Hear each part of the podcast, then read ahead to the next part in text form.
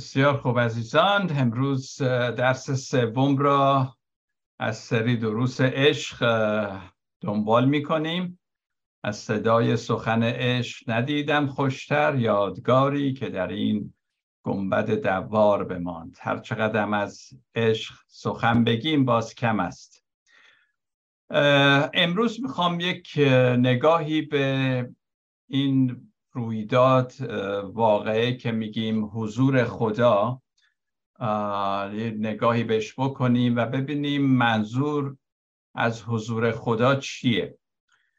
عزیزان ما نمی‌تونیم به حضور خدا برویم از یه لحاظ چرا که حضور خدا همه جا هست. وقتی میگیم حضور تو میطلبیم در واقع هست حضورش. این ماییم که باید اون حضور رو احساس بکنیم. کلام خدا میگه که از حضور تو کجا بگریزم؟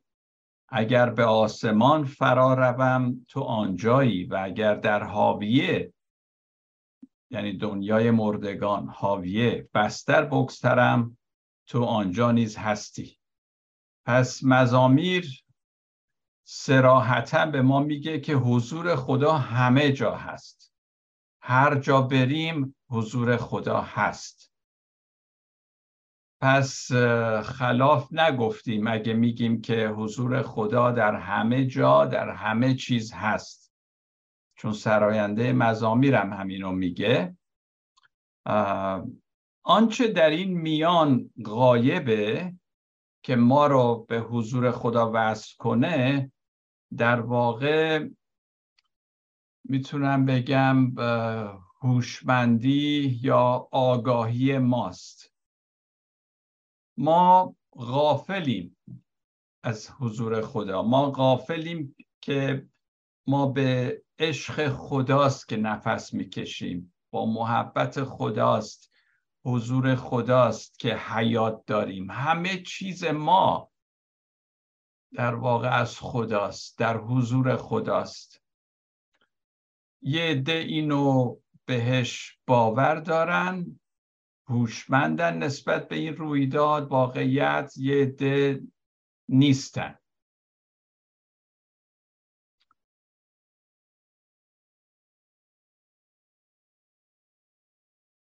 هر نفسی که فرو می رود ممد حیات, است و چون برایت مفرح ذات. ما از این غافلیم که حتی نفسی که می‌کشیم از خداست. برای اینه که خدا عشقه و حیات داریم. شعرهای ما اینو خیلی خوب فهمیده بودن و جای تاسفه که ما مسیحیان اینو نفهمیم. پس این به خاطر عدم آگاهی یا هوشمندی هست که ما حضور خدا رو حس نمی کنیم و فکر می کنیم حضور خدا یک جای خاصی هست. برای داشتن آگاهی از حضور خدا از حضور عاشقانه خدا در زندگیمون ما باید بدونیم که فرهنگ انسانی ما فلسفه فرهنگ انسانی بشری ما در خواب غفلت به سر می‌بره. به همین خاطره که در همه جا نمی‌تونه خدا را حضور خدا را احساس بکنه. و کسانی که این احساس رو دارن این رو چشیدن وقتی میگن دیگران فکر می‌کنن اینا بدعت گذارن. در حالی که در خود کتاب مقدس هم شاهد بر این هستیم. انسان ها طبیعتا بینا نیستن. به همین خاطر عیسی مسیح فرمود در یوحنا باب نه من اومدم اونایی که بینان کور بشن اونایی که کورن بینا بشن. و منظورش اینه که مردم فکر می‌کنن بینان ولی نیستن. عیسی مسیح به ما این بینش رو میده این آگاهی رو میده این بصیرت رو میده. من از این لحاظ نجات را که ما در مسیحیت زیاد به کار می‌بریم واژه نجات با این آگاهی همسو می‌دونم یکسان می‌دونم. این بینش این آگاهی. وقتی مسیح ما رو نجات میده یعنی چشمان ما رو باز می‌کنه که دنیا رو طور دیگری ببینیم. و اکثرا وقتی عیسی مسیح می‌خونیم در اناجیل که چشم کوران رو بینامی کرد بعضیا به همین بسنده می‌کنن که عیسی چه معجزهگری بود. معجزه کرد. ولی اگه اناجیل رو خوب بخونیم می‌بینیم که هدف نویسنده این نیست که نشون بده عیسی معجزه می‌کنه. البته که معجزه است.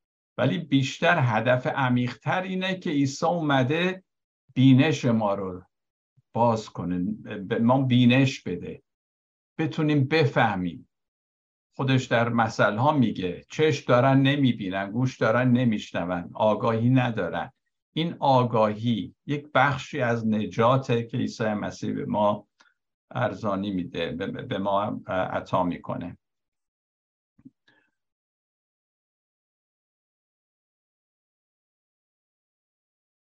خود عیسی مسیح فرمود چشم تو چراغ بدن توست. اگر چشمت سالم باشد تمام وجودت روشن خواهد بود. من گاهی اوقات فکر می‌کنم بچه ها بهتر از ما چیزها رو می‌بینند. چون ساده دلند. زود باورند. فکر کنم خدا رو اونا بیشتر می‌بینند تا ما. حضورش رو بیشتر احساس می‌کنند تا ما. این حیرتی که در چشمانشون هست همه چی اونها رو به ذوق و شوق میاره. این قدرت خلقت و طبیعت خداست. و شاید از همین لحاظه که عیسی مسیح فرمود تا مثل بچه ها نشید نمی‌تونید ببینید. نمی‌تونید ملکوت خدا رو ببینید. دین عزیزان برای این هست که به ما یاد بده چگونه واقعیت ها رو ببینیم. چگونه واقعیت اصلی که خود خداونده ببینیم و حضورش رو احساس کنیم. ولی دین امروزه متاسفانه راه دیگری را میپیماد. از این روز که عیسی بارها در گفتارش میگه بیدار باشید. بینش داشته باشید. آگاه باشید. بیداری آگاهی به ما کمک می‌کنه. روی کرد درستی نسبت به خیلی چیزا داشته باشیم. و یکی از اون چیزها عزیزان رنجیه که در دنیا وجود داره. خدا به ما این آگاهی رو میبخشه. خداوند ما عیسی مسیح چشم ما رو باز می‌کنه که خیلی چیزها رو ببینیم. و از دید خدا ببینیم همینجور که سارا هم گفتند و همینطور نسبت به رنج یک دید درستی داشته باشیم. من اینجا می‌خوام از کارل یونگ یک نقل قولی بکنم. میگه رنج قرار نیست یا رنج نباید تو را غمگین بکنه. این همون جایی است که اغلب مردم اشتباه می‌کنن. رنج قرار است تو را هوشیارتر بکنه. به اینکه زندگیت نیاز به تغییر داره. چون انسان ها زمانی هوشیارتر می شوند که زخمی شوند. رنج ببینند رنج نباید بیچارگی را بیشتر کنه. رنجت را تحمل نکن. رنجت را درک کن. خیلی زیبا گفته کارل یونگ. کارل یونگ پدرش کشیش بود هفت جدش کشیش بودن همه کشیش بودن ولی خودش ترجیح داد بشه کارل یونگ و خدمت ارزنده بکنه به جامعه تا اینکه کشیش بشه. دعا فقط حالا بریم رابطه دعا و حضور خدا رو ببینیم. دعا فقط به زبان راندن برخی کلمات نیست. که ما گاهی هم اینقدر زیاد چیزا رو تکرار کردیم که بهش توجهی نداریم دیگه. دعا یعنی حس کردن حضور خدا. لاقل یه معنی عمیق دعا اینه. بیشتر برخوردار شدن و لذت بردن از حضور خدا. دعاهای ما چجوریه؟ آیا دعاهای ما این جور هست که از خدا لذت می‌بریم؟ وجد و شادی می‌کنیم حضورش رو در حضورش هستیم. و همینطور در روحانیت در دین ما انضباط روحانی داریم. انضباط روحانی که چطوری خشمگین نشیم با محبت باشیم و چیزهای دیگه که در انضباط روحانی گنجانده شده. ولی فکر کنم هدف اصلی انضباط روحانی اینه که ما را از توهماتمون خلاصی بده تا اینکه در حضور خدا باشیم. خیلی چیزا توهمات افکار نادرست ما در فکر داریم. اگه بتونیم از اینها خودمون رو جدا کنیم تا در حضور خدا باشیم حضور خدا برای ما همه چیز هست. هدف از انضباط روحانی اینه که آنچه را که هست واقعیت داره ببینیم. بدانیم کی هستیم و چه روی می‌دهد اطراف ما. عزیزان همه ما یک اعتقادات مذهبی خاصی داریم. مسیحیان هم اعتقادات مذهبی خودشونو دارن. من خودم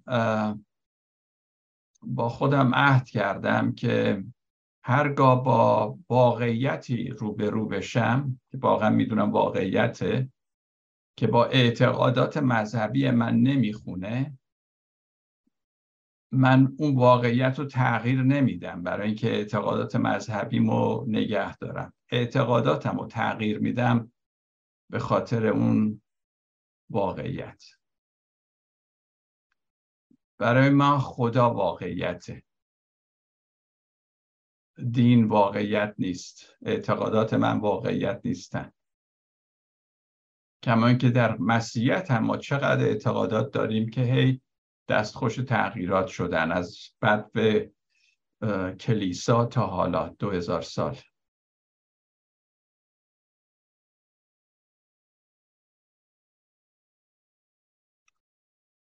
آنچه هست در دنیا خدا خلق کرده و آنچه خدا خلق کرده از عشق او سرچشمه می‌گیره.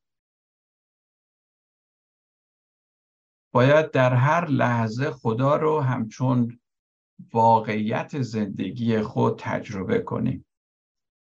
من بارها هم گفتم بازم میگم جوهره ما اون ذات اصلی ما که پروردگار به وجود آورده خلق کرده آفریده عشق است. چرا که ما به صورت خدا آفریده شدیم و خدا از روی عشق خود بود که ما را آفرید. بنابراین جوهره ما اونه. اگه بد کار می... بدی می‌کنیم بدکاره هستیم شرور هستیم این چیزیه که به هر حال ما خواستیم. ولی جوهر اصلی ما پاکه. برخلاف اونچه که بعضیا میگن که جوهر اصلی ما ذات ما ناپاکه انسان ناپاکه. انسان اگه خدا ما رو آفریده پاک آفریده. خدا ما رو ناپاک نیافریده. آنچه رخ می‌دهد حضور خداست در ما با ما توسط ما. همچون عشق.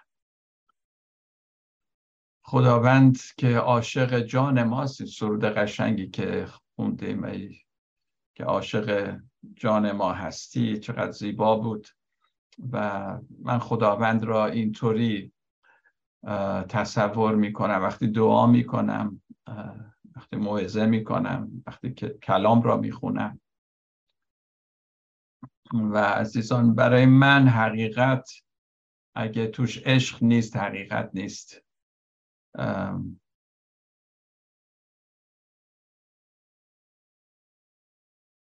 یه ذره بریم راجع به طبیعت خداوند طبیعتی که خدا آفریده و حضورش در طبیعت و عشق بی شیله پیله عشق بدون شرط او. در این حول و حوش کمی فکر کنیم.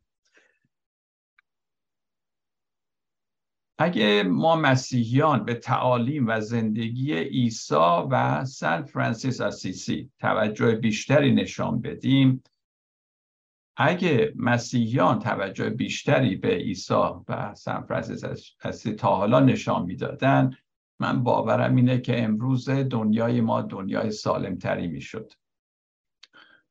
ما اونطور که باید حضور خدا رو در دنیای مادی فیزیکی احترام نکردیم. غافل بودیم. مسیحیت بیشتر به فلسفه و الهیات و به ثابت کردن خدا و چیزهای از این قبیل پرداخته تا به اینکه حضور خدا رو محترم بشمره در طبیعت. حیوانات رو دوست بداره نباتات و گیاهان را باهاشون حال بکنه خدا رو شک کنه براشون. لاقل در مذهب پروتستانی خیلی کمرنگ شده.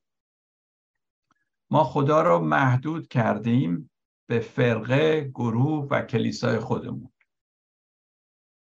و فکر می‌کنیم فقط خدا در همین موعظه ها و در این فرقه ما یا در گروه ما هست در کلیسای ما هست. اگر فکر می‌کنید خدا اینجوریه خیلی خدا رو کوچیک کردیم. خیلی. یه خدایی ما آفریدیم. انسان خدا را نیافرید. انسان خدا را آفرید به این شکل. خدای کوچولو که فقط در همین در فکر منه در گنجایش فکری منه در کلیسا و در فرقه منه. مگه خدا خدای همه بشر نیست؟ آیا خدا فقط خدای مسیحیانه؟ آیا خدا مگه خدای طبیعت نیست؟ مگه خدای اقوام دیگه نیست؟ مگه برادر خورشید و خواهر ماه اونجور که فرانسیس میگه خدای اینها هم نیست؟ من هر کاری می‌کنم این شعر همیشه به یادم هست و میگم چقدر قشنگ سعدی گفته به جهان خرم از آنم که جهان خرم از اوست عاشقم بر همه عالم که همه عالم از اوست. من می‌تونم با این قطع شعر نیایش کنم خدا را بپرستم به خدا نزدیکتر بشم. خدا در طبیعت کار می‌کنه. تا همه موجودات را به آنچه در ابتدا آفریده به همون حالت دوباره برگردونه. خدا آنچه را آفریده دوست میدارد. آنچه او آفریده خودش میگیم در پیدایش می‌خونیم که اونها رو نیک خواند. گفت همه چی عالیه خوبه. لذت برد از خلقتش. اما ما با فکر کوچکمون میخواییم همچین عظمتی را قبول کنیم. نمیشه چون در فکر ما نمی گنجه اگه خدا در فکر ما نمی گنجه چرا این همه دعوا سر این هست که خدا کیه؟ این جنگ هفتاد و دو ملت سر چی هست؟ پس مجبوریم خدا و عشق را به تکه های کوچیک تقسیم بکنیم بعد بگیم خدا اینجوریه. تا بتونیم بلکه حزمش کنیم این خدا رو. ولی سرش نجنگیم. ادعاهای گنده گنده نکنیم که آقا حقیقت فقط در ید منه و لا غیر. عشق انسانی شرط و شروط داره باید هم داشته باشه چون بی حد و حسار نیست. مثل عشق خدا نیست که هیچ محدوده ای نداره. همون گونه که برادر پتروس آندریاس در مورد پنج نان و دو ماهی می‌خونیم. گفت این کجا این گروه را کفایت می کند ما هم گاهی اوقات اینجوری میگیم این این چیز جزئی اون فکر کوچیک ما چجوری این عظمت رو می‌خواد دریابه بفهمه. ما توان این رو نداریم که عشق بیکران خوبی بیکران رحمت بیکران را درک بکنیم. نمی‌تونیم. همه اینا برای ما شرطیه چون که محدودیم ما و مثل خدا انقدر عظیم نیستیم که به مثل اون بتونیم بدون شرط دوست داشته باشیم. فکر کنم پولس هم به این عشق و محبت خدا رسیده بود که این آیه رو میگه. در محبت ریشه دوانیده استوار گردید تا توان آن بیابید که با همه مقدسین به درازا و پهنا و ژرفا و بلندای محبت مسیح پی ببرید. فکر کنم دیگه پولس واژه کم آورده بود. درازا پهنا ژرفا بلندای محبت مسیح پی ببرید.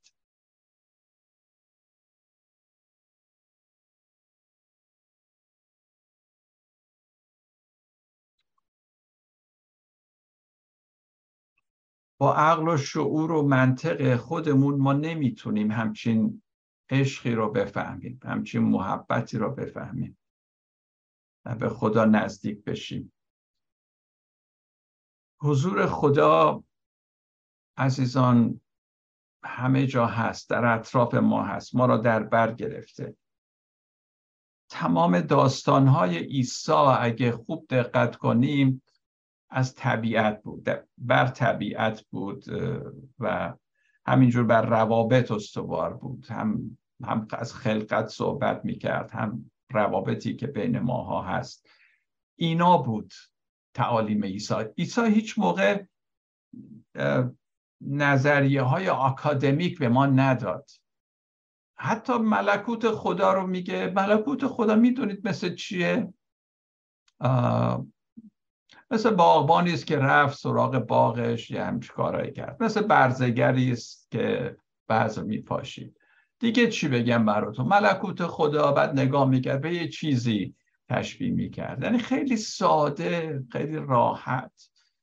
ولی امروزه ما بخوایم ملکوت خدا رو بگیم کتاب هاست که می نویسن تز دکترا می نویسن راجع به ملکوت خدا. اینقدر ساده. باید هم ساده باشه عزیزان چون مسیح برای همه اومده فقط برای اونایی نیومده که الهیات رو خوندن و تموم کردن مال همه است. برای درک چنین عظمتی لازمه به قول پولس باش چشمان دل ما روشن بشه تا اینها رو بفهمیم.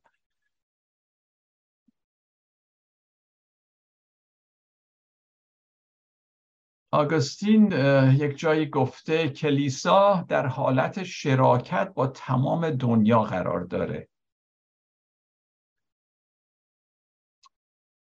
کلیسا نباید از دنیا جدا باشه. دنیا که میگم در کتاب ماد از دنیا هم به معنی هم بار منفی داره هم بار مثبت. وقتی که منفی منظور حوث های دنیاست و چیزهای خاصه هایی که از شخص مغرور برمیاد و همه اینها. ولی دنیا در ضمن همون دنیایی است که خدا جهان را اینقدر دوست داشت که فرزندش رو داد. بنابراین با مردم دنیا کلیسا باید در حالت شراکت باشه با چیزی داشته باشه که به دنیا بده.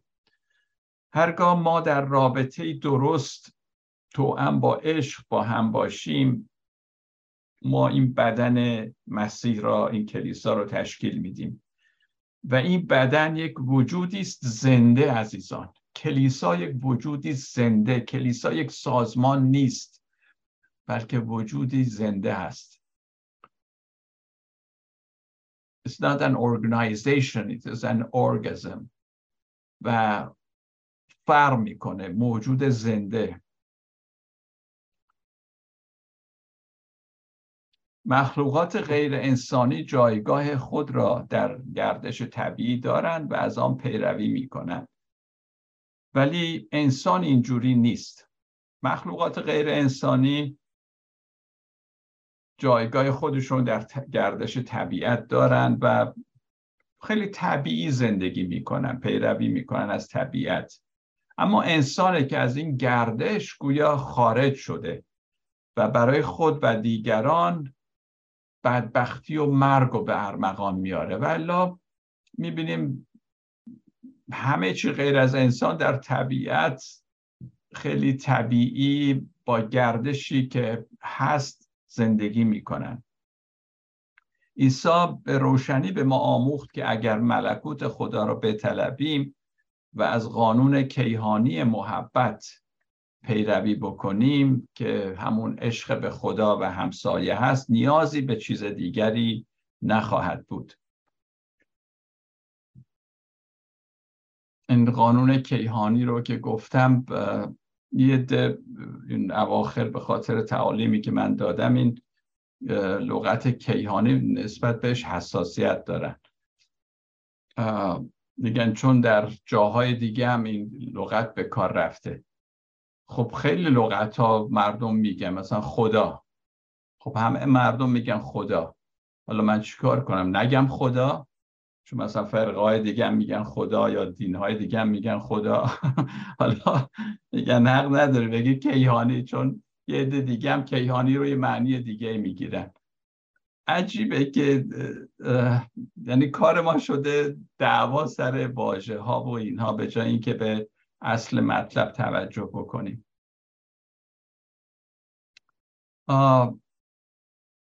واقعا این قانون کیهانی که عیسی مسیح گفت اگه خدا رو با تمام وجود دوست داشته باشی و همسایه تو مثل خودت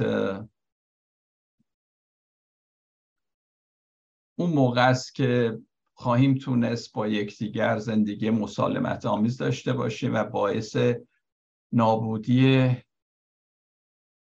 زمینم زمین و خلقت هم نشیم.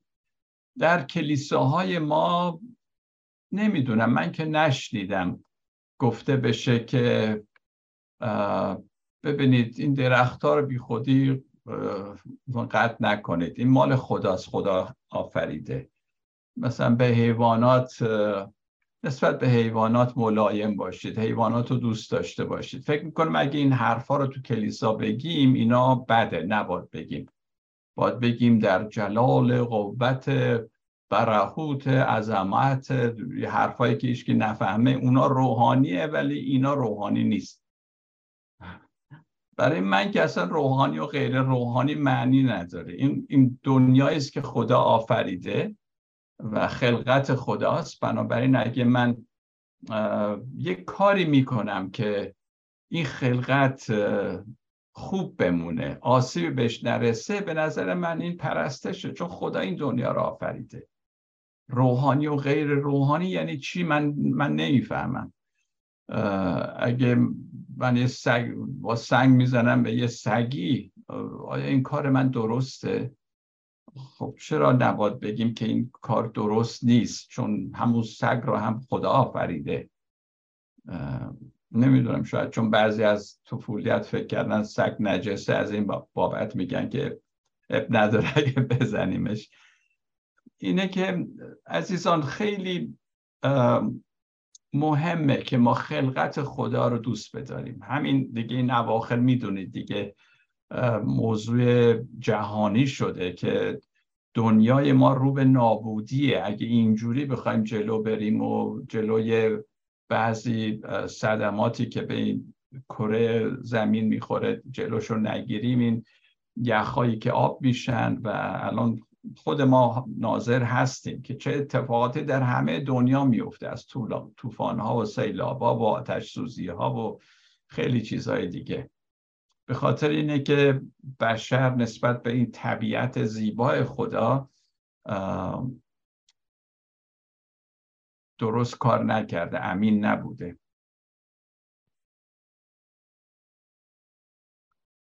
پس اگه ما اونجور که خداوند میگه خدا رو با تمام وجود دوست داشته باشیم همسایه رو مثل خودمون وقتی چنین زندگی داشته باشیم اون موقع از احساس شعن و احترام ذاتی که از خداست برخوردار میشیم. یعنی من کیف می‌کنم از اینکه خدا منو اینجوری آفریده و میگم چی چی آفریده خداوندا؟ دستا رو نگاه می‌کنم خدا رو شکر می‌کنم برای این بدن برای این وجود. دیگه من محتاج این نخواهم بود که دیگران منو تشویق کنن به من احترام بذارن. این احترام مصنوعی از طرف انسان ها بلکه ذاتا میگم خداوندا شکر برای این وجودی که به من دادی آفریدی. و اینجور احترام نسبت به خود از خداست. یه چیز ذاتیه. اکتسابی نیست که ما از مردم طلب کنیم. مهر طلب نشیم. بلکه واقعا از عشق خدا که در وجود ما هست برخوردار بشیم.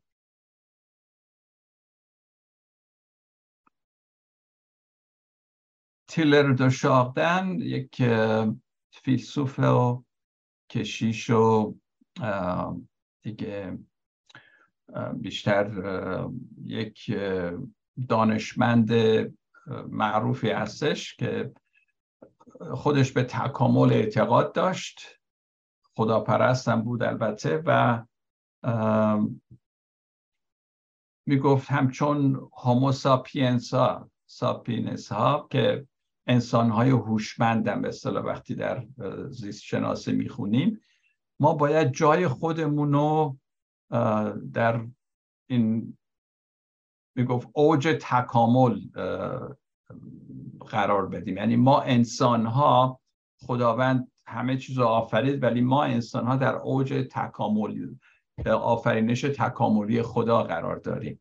و اگه جای خودمون رو بدونیم به این شکل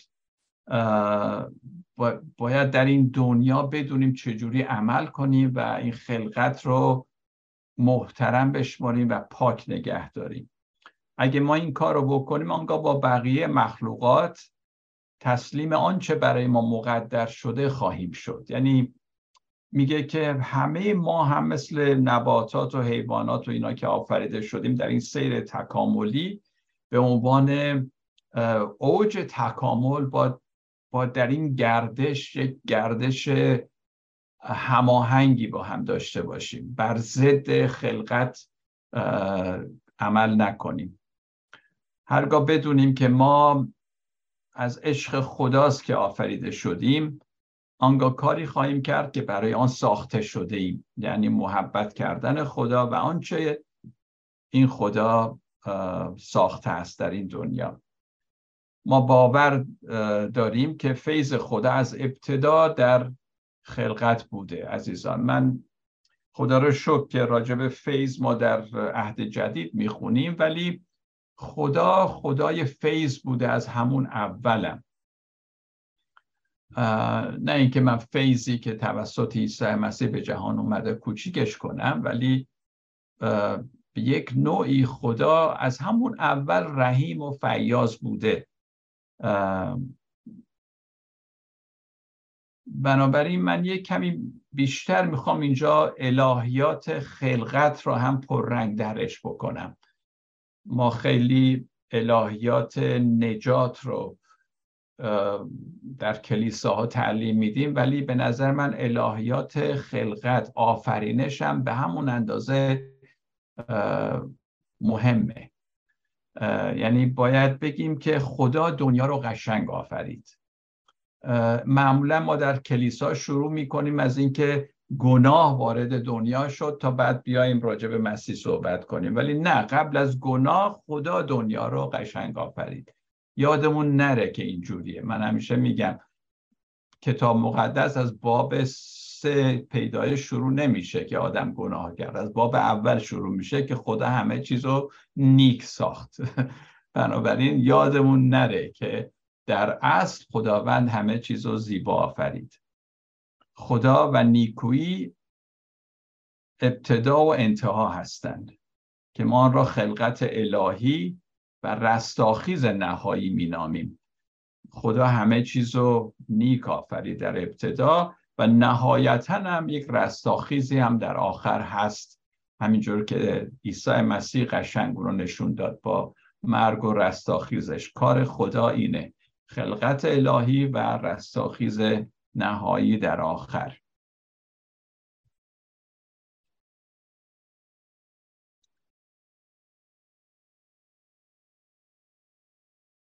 در اینجا می‌خوام یک گفتاری از مایستر اکهارت که خودش الهیدان شاعر دیگه چی بگیم عارف مسیحی آلمانی بود که خیلی حرفاش گاهی خیلی سنگینه و من چند وقت پیش دیدم در ایران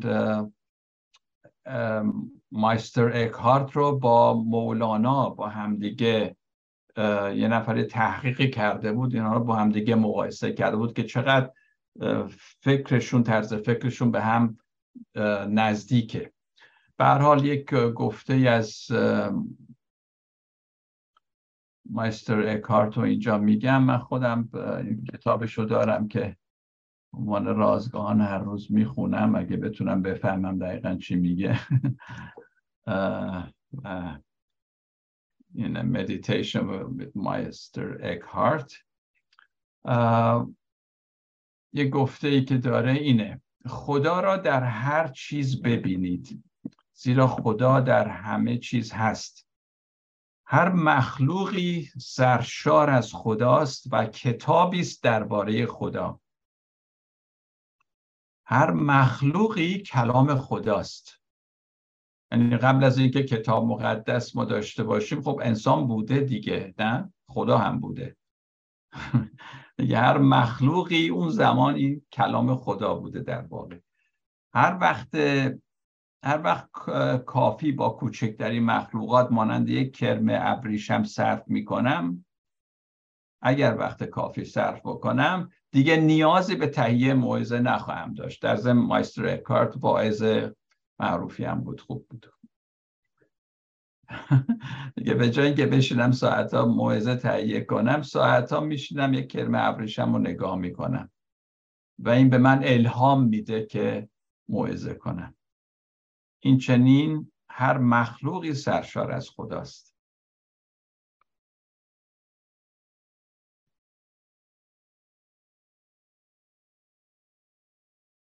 در واقع خلقت می‌تونیم بگیم نخستین اثری است که ما از خدا داریم. نخستین صورت خداست. یعنی ما در خلقته که اول از هر چیزی متوجه خدا میشیم. قبل از اینکه کتاب مقدس اینا نوشته باشه و بحثایی باشه و اینها. خلقت اولین اثری است که ما از اون طریق میگیم خدای وجود داره. خود پولس رسول میگه از آغاز آفرینش آفرینش جهان صفات نادیدنی خدا یعنی قدرت سرمدی و الوهیت او را می‌توان با ادراک از امور جهان مخلوق به روشنی دید. اینو من نمیگم ما پولس میگه. میگه صفات نادیدنی خدا رو. صفات خدا. ما امروز میگیم صفات خدا چیا هست؟ یعنی قدرت سرمدی و الوهیت او را. کجا میشه دید؟ در کتاب مقدس در فلسفه در الهیات؟ می‌توان با ادراک از امور جهان مخلوق به روشنی دید. آیا اینو دیدید که باعثی موعظه کنن که در خلقت ما می‌تونیم صفات نادیدنی خدا رو ببینیم؟ پولس اینو فهمیده بود.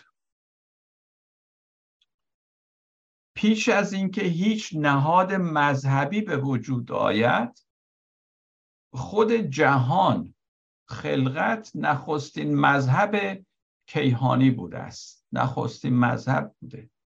آیا فکر می‌کنید خدا خود را به مردم عصر حجر و همه مردمان تاریخ که به صورت خدا آفریده شدن کشف نکرده است؟ فقط به کلیسای من کلیسای شما کش شده منتظر بوده یه سری واعظین بیان آمریکایی و ایرانی و اینا اینا خدا رو به ما نشون بدن. پس عصر حجر خدا یعنی مردم نمیشناختن خدا رو چه جوری بوده. خدا خودشو آشکار نکرده. نمی‌دونم فکر کنید. ما که خدای یگانه ایمان داریم باید نخستین کسانی باشیم که اینو درک بکنیم. یا شاید خدا سب کرده تا کاتولیکا بیان پروتستانا بیان اونجالیکالا بیان فاندمنتالیستا بیان پنتیکاستیا بیان و بعضی باعثین وطنی خودمونم بیان و بگن ما خدا را می‌شناسیم. خدا سب کرده تا اینا بیان. اگه اینا نیامن چجوری خودمو بشناسونم به خدا به مردم. پس این همه مردم که قبل از اینا بودن چی شدن؟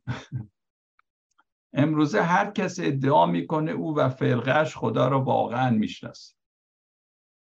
ولی آیا واقعا می‌شناسیم ما خدا رو؟ مسیحیان امروزی مانند ماهیانی هستند که در اقیانوسی بزرگ دنبال آب میگردند و با هم جر و بحث می‌کنن دعوا می‌کنن که صاحب آب کیه؟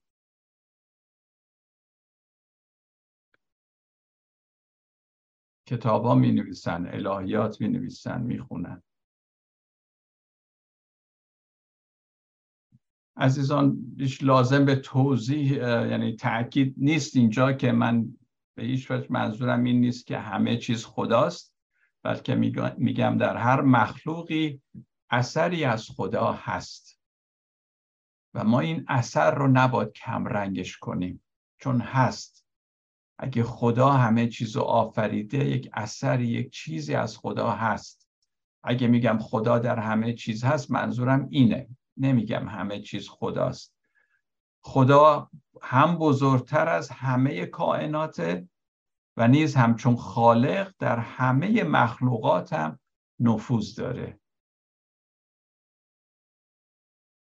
خدا خالقی نیست که جهان را مثل ساعت کوب کرده بلش کرده خودش هم رفته دنبال کارش. چون که بعضی از دیستا اینو قبول دارن. نه خدا هست. در طبیعتش هست. ما اعتقادات یهودی مسیحی چنان به این حقیقت اعتقاد راسخ داره که حتی ما در اشعیا راجع به ستاره صبح می‌خونیم یا لوسیفر یا زهره که میگیم نشانه از شیطانه باز میگیم مخلوق خداست. و در ایوب می‌خونیم که شیطان همراه با گروه فرشته ها میان یه جا جمع میشن و مشورت میدن به خداوند. یعنی تا این حد.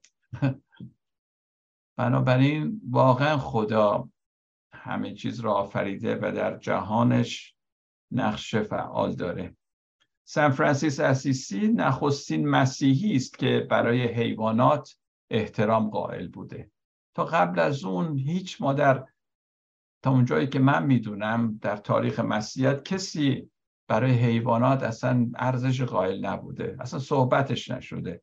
سان فرانسیس اسیسی نخستین مسیحی است و اونها رو برادر و خواهر خود می‌خوند. مسیحیان زیادی رو سراغ داریم که یعنی سراغ نداریم که با چنین مخلوقاتی به این شکل رفتار کرده باشن. پس عزیزان تکرار می‌کنم که عشق عشق خدا در مرکز همه کائنات قرار داره. همه مخلوقات با هم ما در ارتباطی الان من با شما یک ارتباط کلامی دارم. این تنفسی که من می‌کنم من با اکسیژن و هوا یک ارتباطی دارم. با همسایه ارتباط داریم. با همه چی ارتباط داریم. خدا یک دنیای یک پارچه ای رو آفریده. وقتی چیزی را ما دوست داشته باشیم خدا وقتی چیزی را دوست داره به اون جان میده. اجازه میده ما هم همینطور هستیم. مثلا فرزند بگیم بچه های خودمون رو وقتی دوست داریم و حیاتی از طرف از ما به اون رسیده دوست داریم که با هم در ارتباط باشیم بر هم تاثیر بذاریم. خدا اینجوری در ارتباط در تماس با ماست.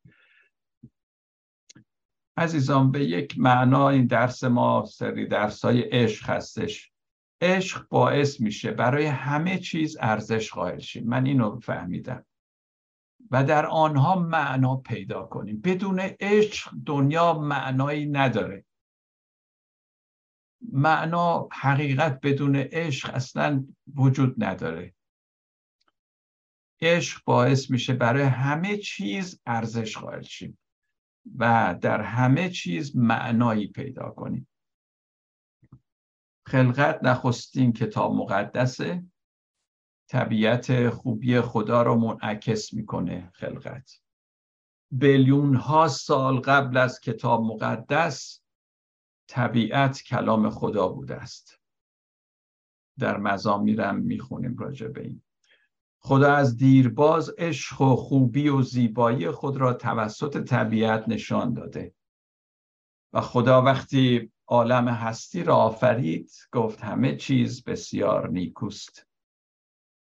پس عزیزان دیدن تشخیص زیبایی طبیعت و مخلوقات برای بسیاری از مسیحیان یک تغییر تغییر بنیادی به وجود میاره یه پارادایم شیفت به وجود میاره چنانکه برای من به وجود آورده. من الهیاتم رو نمی‌تونم از الهیات طبیعت و خلقت خدا جدا کنم. فقط نمیرم از نظر فلسفی ببینم عادل شمرده شدگی به وسیله فیش چیه و اینها. خدا رو شد برای همه اینها. ولی ولی حیف ما مسیحیان نسبت به طبیعت قافل باشیم و اونو یک کتابی ندونیم کلام خدا ندونیم که در همینجور که پولس در اینجا میگه. خیلی قشنگ میگه در طبیعت میشه به صفات نادیدنی خدا حتی پی برد.